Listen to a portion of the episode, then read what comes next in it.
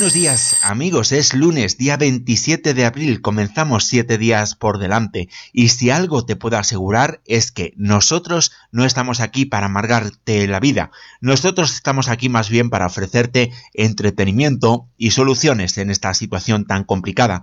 Por supuesto, nuestra principal intención es informar, Queremos dar noticias, pero estas noticias son para aportar soluciones. No tenemos intención de destruir el mundo, no tenemos ese afán, tenemos el afán de aportar y de ser constructivos. Hoy, por supuesto, os ofrecemos noticias en positivo, hablaremos de comunicación en momentos difíciles y por supuesto viajaremos, pero en este caso será un viaje con misterio. Lo haremos de la mano de nuestro compañero Ángel Jiménez y será dentro de nuestra sección Los viajes de dimensión insólita.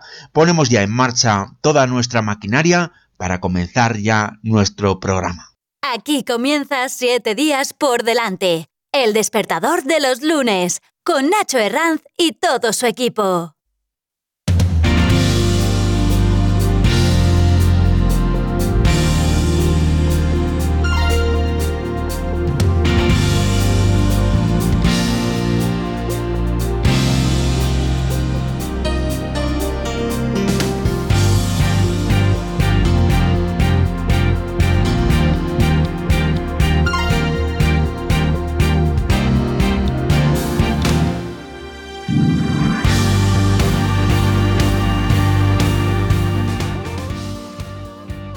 Y el día de hoy se presenta muy nuboso en todo el centro y el norte peninsular, con muchas lluvias en el norte de la península que durante la mañana se irán extendiendo hasta Andalucía.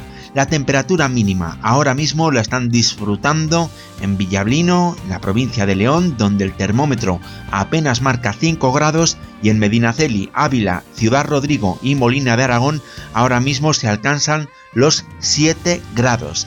Las máximas llegarán al mediodía con los 24 grados en Santa Cruz de Tenerife y los 23 en Las Palmas de Gran Canaria y Alicante y 22 grados que se alcanzarán en Valencia y en Castellón.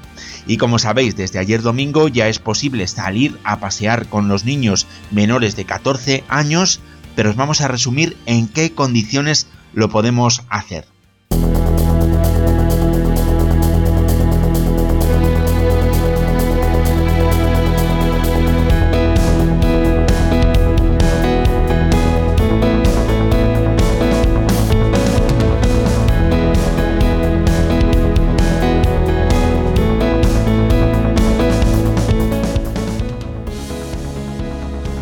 Trata de un único paseo diario que se podrá hacer entre las 9 de la mañana y las 9 de la noche, a una distancia máxima de un kilómetro respecto al lugar donde se encuentra la vivienda y en todo caso los niños siempre tendrán que salir acompañados por un adulto. En el paseo los niños podrán correr, saltar o llevar sus propios juguetes, además cada adulto podrá ir con un máximo de tres menores siempre y cuando convivan con él.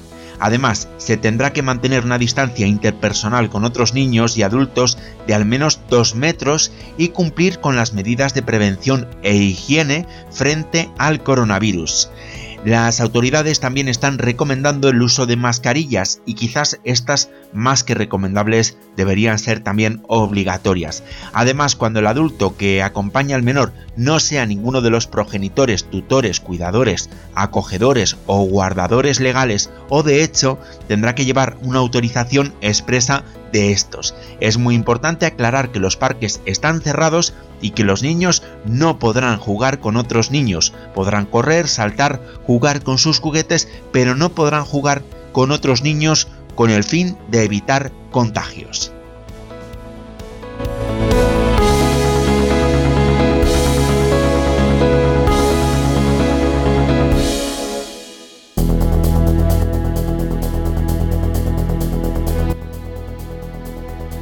En la redacción de nuestro programa Leopoldo Fuentes Muñoz, Isabel Galvez y Ángel Jiménez, y en la dirección, la producción y al micrófono, tu amigo Nacho Herranz. Noticias en positivo.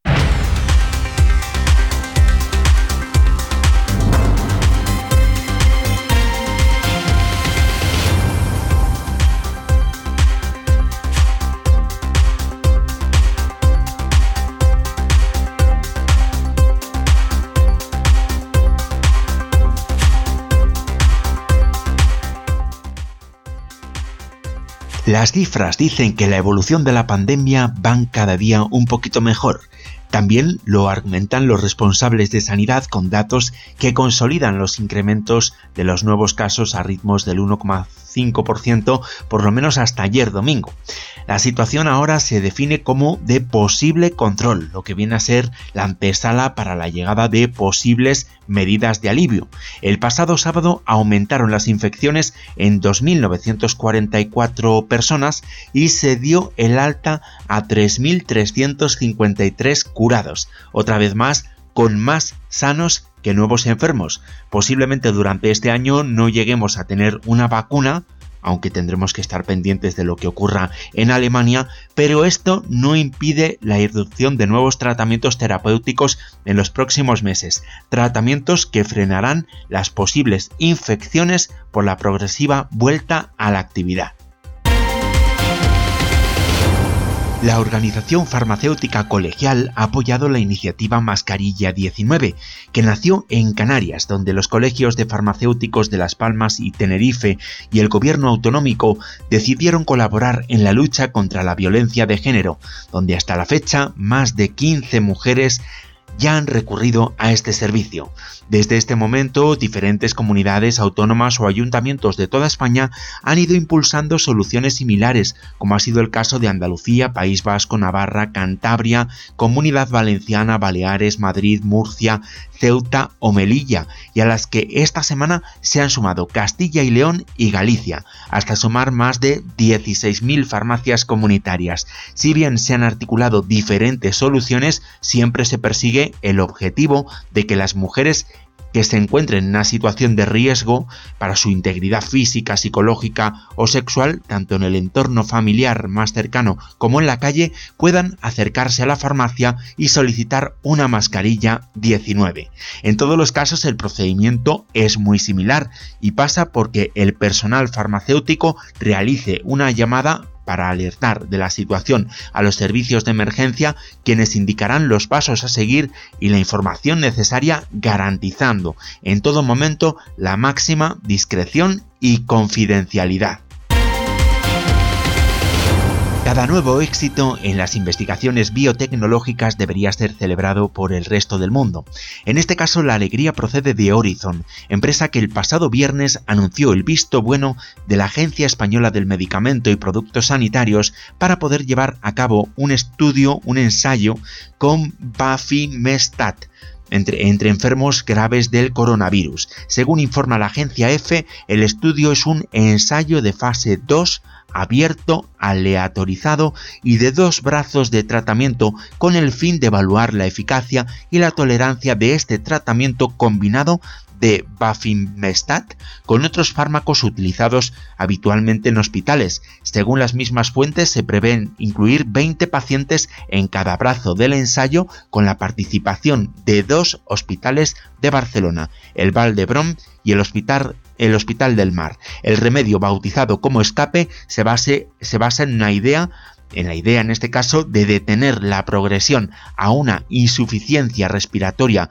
hipoxémica aguda que es una de las principales causas de muerte por coronavirus.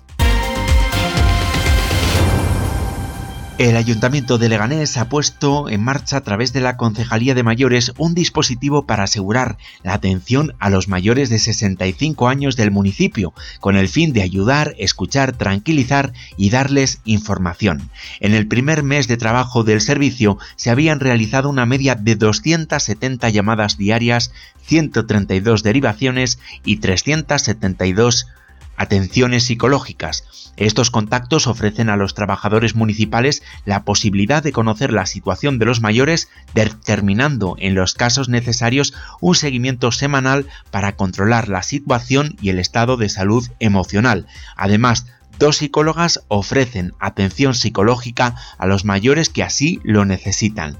Dichas intervenciones van encaminadas a intervenir en las situaciones de aislamiento dando apoyo psicológico y emocional, hacer el acompañamiento a mayores en la incertidumbre y ansiedad o acompañamiento en el proceso de duelo a mayores que han perdido un familiar.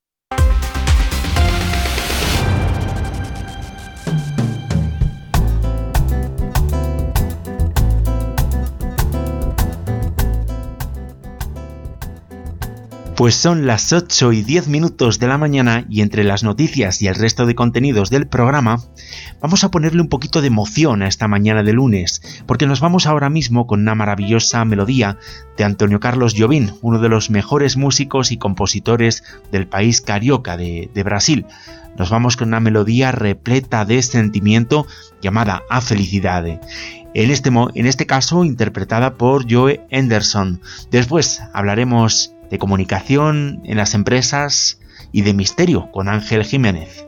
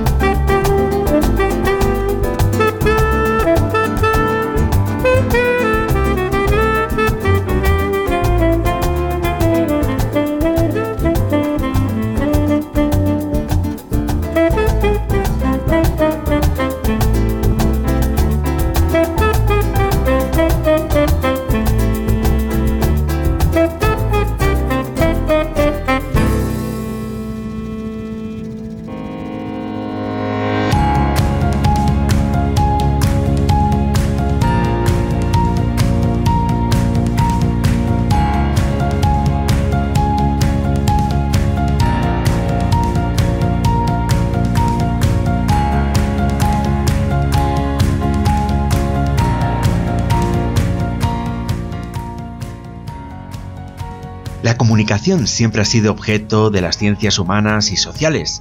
Los seres humanos siempre hemos estado investigando para mejorar los procesos de comunicación, identificar las barreras y comprobar la influencia de los medios de comunicación de masas.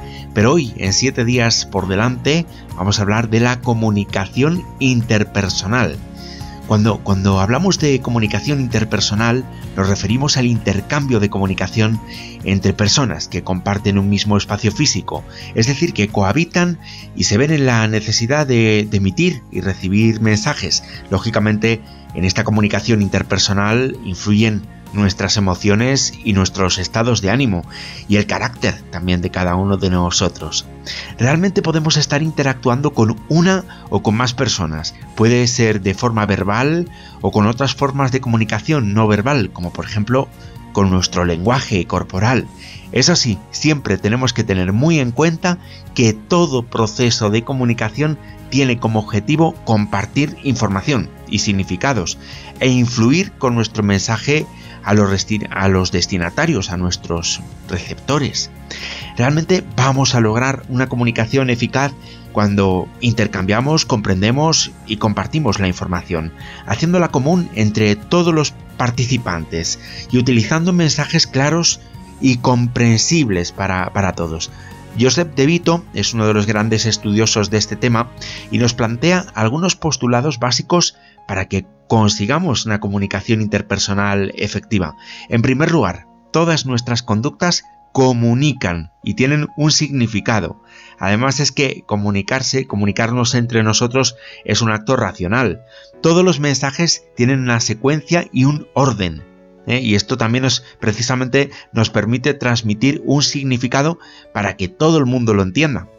Además, la comunicación en una empresa, en una organización, puede ser simétrica cuando esta comunicación pues, es entre empleados del mismo nivel o puede ser complementaria cuando, cuando la comunicación pues, es entre personas de diversa responsabilidad dentro de la organización. Por ejemplo, pues el presidente de una empresa y un empleado raso. Pero hay algunos elementos que tenemos que tener muy, muy en cuenta para conseguir una comunicación realmente efectiva. Por supuesto, muy importante el aspecto, nuestra presencia, nuestra vestimenta. Además tenemos que tener muy en cuenta también nuestro tono de voz. Y además siempre tenemos que revisar las ideas que tenemos que exponer, los temas de los que vamos a hablar, con el fin de que, de que tu mensaje, de que nuestro mensaje llegue de una manera eficiente y eficaz. Y otro aspecto otro aspecto también muy importante y es que vamos a, propiciar la empatía, la empatía. Y vamos a generar un entorno favorable para evitar las barreras en la comunicación. También tenemos que tener muy en cuenta que es mucho más influyente lo que los demás están percibiendo que lo que nosotros simplemente queremos transmitir. Y por eso es muy importante que, que comprobemos que el mensaje se ha entendido, que se ha entendido correctamente lo que queríamos transmitir. Por supuesto, también súper importante practicar la escucha activa, respetar el punto de vista del otro, aunque no estés de acuerdo. Y tenemos que expresarnos con sencillez y utilizar palabras sencillas, frases cortas, que sean fáciles de entender por todos los que nos están escuchando. Por supuesto, mantener también un discurso coherente. Tenemos que, permitir que los demás expresen sus puntos de vista y hacerles partícipes de lo que nosotros les queremos comunicar. Y también tenemos que tener claro que una comunicación activa y coherente es la clave para que cualquiera de nosotros consigamos el éxito en el ámbito personal y profesional,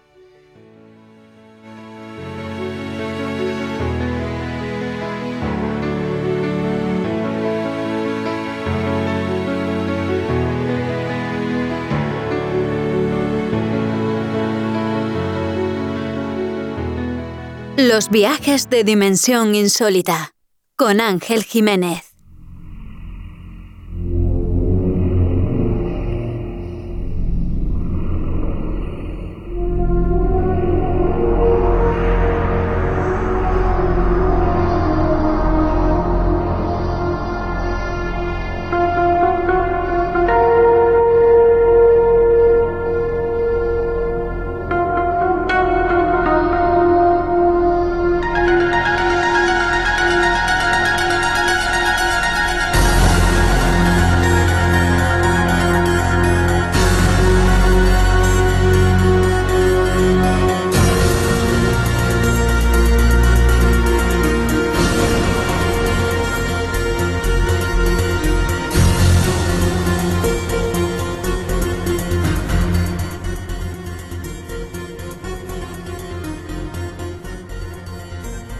Y hoy de la mano de Ángel Jiménez en nuestra sección de los viajes de dimensión insólita, nos vamos hasta Villarino de los Aires. Vamos a recorrer las calles de un pueblo de este pueblo de la provincia de, Salamanca, que realmente es muy bonito, tiene un entorno natural espectacular junto a los arribes del Duero, junto a la frontera con Portugal, con una oferta de senderismo muy interesante y una arquitectura muy muy curiosa.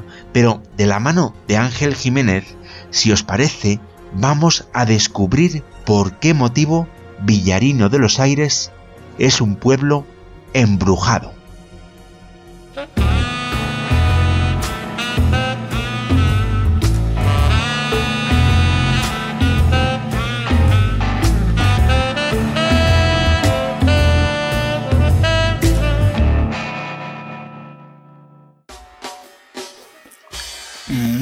A todos de nuevo.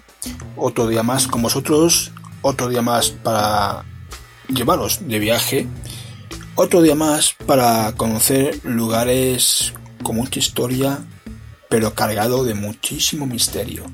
Nos vamos a ir a la provincia de Salamanca, muy cerca ya, mejor dicho, frontera con, con Portugal. Nos vamos a un pueblo que es pequeño, que es muy pequeño, pero es muy místico por su historia. Nos vamos a acercar a conocer. Si queréis, os me acompañáis, como siempre estáis invitados, a recorrer las calles de Villarino de los Aires. ¿De acuerdo? Villarino de los Aires es un pueblo que es muy pequeño, como he dicho antes, y está cargado de mucha historia de atrás. Se decía que antiguamente sus calles estaban eh, llenas de, mujeres que practicaban el curanderismo, curaban con hierbas para muchísimas cosas, el constipado, un dolor de pie, o un pie que se ha torcido, un tobillo, un tobillo mal, eh, la picadura de un, de un insecto, o sea, cualquier cosa estaban estas mujeres para poder curar a sus, a sus pacientes ¿no? de, su, de su pueblo, a los lugareños. Pues bien, a estas personas las tachaban de brujas. Y claro está, ¿qué pasa? Pues como un refrán que dijo, una frase mejor dicho, que comentó Don Quijote a Sancho Panza. Amigo Sancho, con la iglesia nos hemos topado. Y es que la iglesia no podía Em, aguantar o que una mujer pudiera curar a base de hierbas, que fuese curanderas. ¿Qué pasa? Bueno, pues como la iglesia no podía permitir tal cosa si no era en nombre de Dios o si no fuera por una gracia divina, pues se las quitaban del medio. ¿A la hoguera? No, a la hoguera no. Aunque España hubo quemas de mujeres que estaban consideradas como brujas, quemaron dos, dos o tres nada más. No hubo más quemas. ¿Pero por qué? Porque más bien la Inquisición en España estaba más pendientes de los herejes que de las brujas, que las tomaban como personas chifladas. Entonces, ¿qué hacían? Lo que hacían eran el castigo del destierro. Las desterraban durante 10, 11 o 12 años, según el castigo que, imponga o que imponía la Santa Sede y no podía regresar a su tierra, no podía pisar ni su, ni su pueblo, su casa y nada. Es el, castigo menor, se puede decir entre comillas, que les, hacían a esta mujer, ¿no? que era el destierro. Pero no hubo muchos quemas. La principal Inquisición, es decir, la central de aquella zona, de, España, por ejemplo, lo que es de, porque claro, había varias zonas en España que estaba la Inquisición, pero la central, es decir, el, foco de los castigos, donde estaba la sede y, y, los juzgados de la Inquisición estaban en Logroño, o sea, era lo más cercano a Salamanca, Aragón y, aquella zona. En Logroño se hizo muchísimos eh, juicios contra estas mujeres, ¿no? Pero ¿qué pasaba en, realmente en Villarino de los Aires? Bueno, pues mm, como he contado antes, he dicho que eran pues, un, eh, un pueblo que decían que era uno de los pueblos de Salamanca que habitaban brujas, porque había más pueblos por ahí cercanos que según decían los lugareños también habitaban brujas, pero Villarino de los Aires era uno de los pueblos con más brujas, según decían en la época. Vas recorriendo sus calles, los pueblos, el pueblo, el pueblo es precioso, es pequeño, las casas son bajitas, típico de los pueblos. Te encuentras por la calle alguna casa nueva, moderna, eso sí. Y bueno, pues en estas casas vas andando, miras para arriba, hacia los tejados, hacia las chimeneas y te das cuenta que las chimeneas ves como unos tipos de vasijas de barro, unos tipos de botijos de barro puestas encima de la chimenea. Qué curioso. ¿Y esto qué es? ¿Por qué ponen estas, este tipo de vasijas de barro en las chimeneas? Pues bien, resulta que dicen la gente del pueblo, que a mí me hace gracia, que hacen, lo hacen por, eh, por tradición, ¿no? Resulta que estas personas siguen creyendo en tema de brujas y de curanderismo. Decían, cuenta la historia, que estas vasijas, estos botijos de barro, iban llenos de agua bendita y las ponían encima de las chimeneas con la idea de que las brujas no pudieran entrar en sus casas por ahí, por la chimenea. Luego hay casas también que tienen eh, ramos de olivo en las puertas durante todo el año. Que esos, esos ramos de olivo lo, que hacen es que lo cogen de, en Semana Santa, en el Domingo de Ramos. Y son ramos bendecidos por, por el cura de, la iglesia, de, su de la parroquia, de, su, de este pueblo. ¿Qué, ¿Qué tiene ese ramo? ¿Qué es, ¿Qué lo que hace? ¿no? Bien, pues es un símbolo de protección. Dicen que cuando pones ese ese ramo de olivo fuera de la casa, en la puerta de tu casa, pero afuera, eso dice que se protegen de, de los mar de ojo, que va que la bruja no eche el mar de ojo a, la familia. Y entonces eso es lo que repele, es un repelente de maldiciones, ¿no? Según para ellos. Recuerdo que hablé con un señor, una persona mayor, me invitó a su casa a tomar café y me sacó un cuaderno grande, un blog grande de, de cuadros, de hoja de cuadros, y venía todo el cuaderno llenito de, de, de, recetas, de, hierbas para curar. Me enseñó un montón de cosas, me enseñó para, para constipados, para un resfriado, para, para picadura de avispas, de abejas, de insectos, ¿no? Realmente, también para fiebre, para dolor de muelas, o venía una serie de recetas increíbles para el tema. ¿Qué significa? Que aún siguen practicando en este pueblo este tipo de curaciones. Porque en ese momento decían, no, esto fue hacía muchos años, quedó en la historia. No, no, o sea, quedó en la historia, pero este señor que lo contó, resulta que su hijo sigue haciendo curanderismo. Es decir, su tía, que era curandera, eh, ya se ha jubilado y le pasó todos sus poderes al sobrino. Cuando fuimos nosotros a su casa, este chico no estaba en su casa. Había salido a curar a un, paciente del pueblo. O sea, que siguen creyendo en las hierbas, siguen creyendo en la brujería, siguen creyendo en las brujas. Hay un sitio allí en el pueblo, es en el campo, hay un río, que es una de las zonas donde se hacían, dicen que hacían los aquelarres. Y hacían sus, ritos, sus rituales, estas mujeres. Y un señor las vio una noche y salió corriendo por el miedo, ¿no? Decían que montaban en escobas y salían volando. Bueno, eso de montar en escobas nos da un poco ya a fantasía, ¿no? Porque no creo que, que subiesen en escobas y volasen, sino que haría algún tipo de rituales y en ese momento, pues, este señor que lo vio, pues se asustó y salió corriendo. Hay una frase que no recuerdo muy bien, que ya algún día lo contaré, pero es, un, párrafo un poco largo y no recuerdo muy bien, pero que dice unas palabras que van desde ese lugar de la zona del campo hasta Sevilla, hasta, hasta los arenales de Sevilla, para unirse lo que es una aquelarre a nivel nacional. Es decir, iban todas las brujas de España a ese sitio de Sevilla para hacer sus aquelarres, sus maleficios, ¿no? Villaíno de los Aires es uno de los pueblos que considero para mí preciosos, frontera con Portugal, con una historia increíble, la gente muy abierta.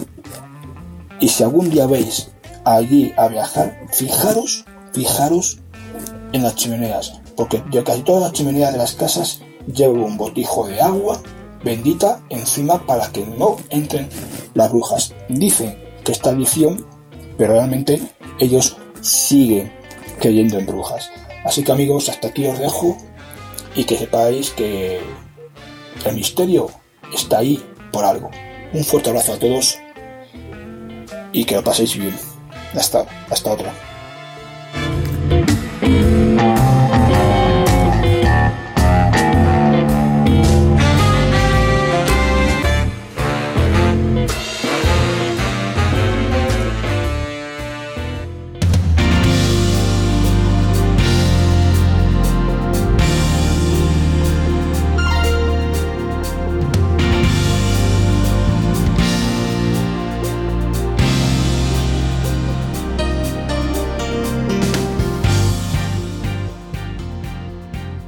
Pues os adelanto una cosa, el misterio realmente continúa todos los sábados a partir de las diez y media de la noche en tu sintonía de radio favorita. Nosotros hoy hemos ido a un pueblo embrujado, hemos ido a Villarino de los Aires, en los arribes del Duero, y muy cerquita de la frontera con Portugal, te hemos hablado de comunicación eficaz y te hemos contado las noticias más positivas del día. Mañana martes volvemos para ofreceros más y mejores contenidos.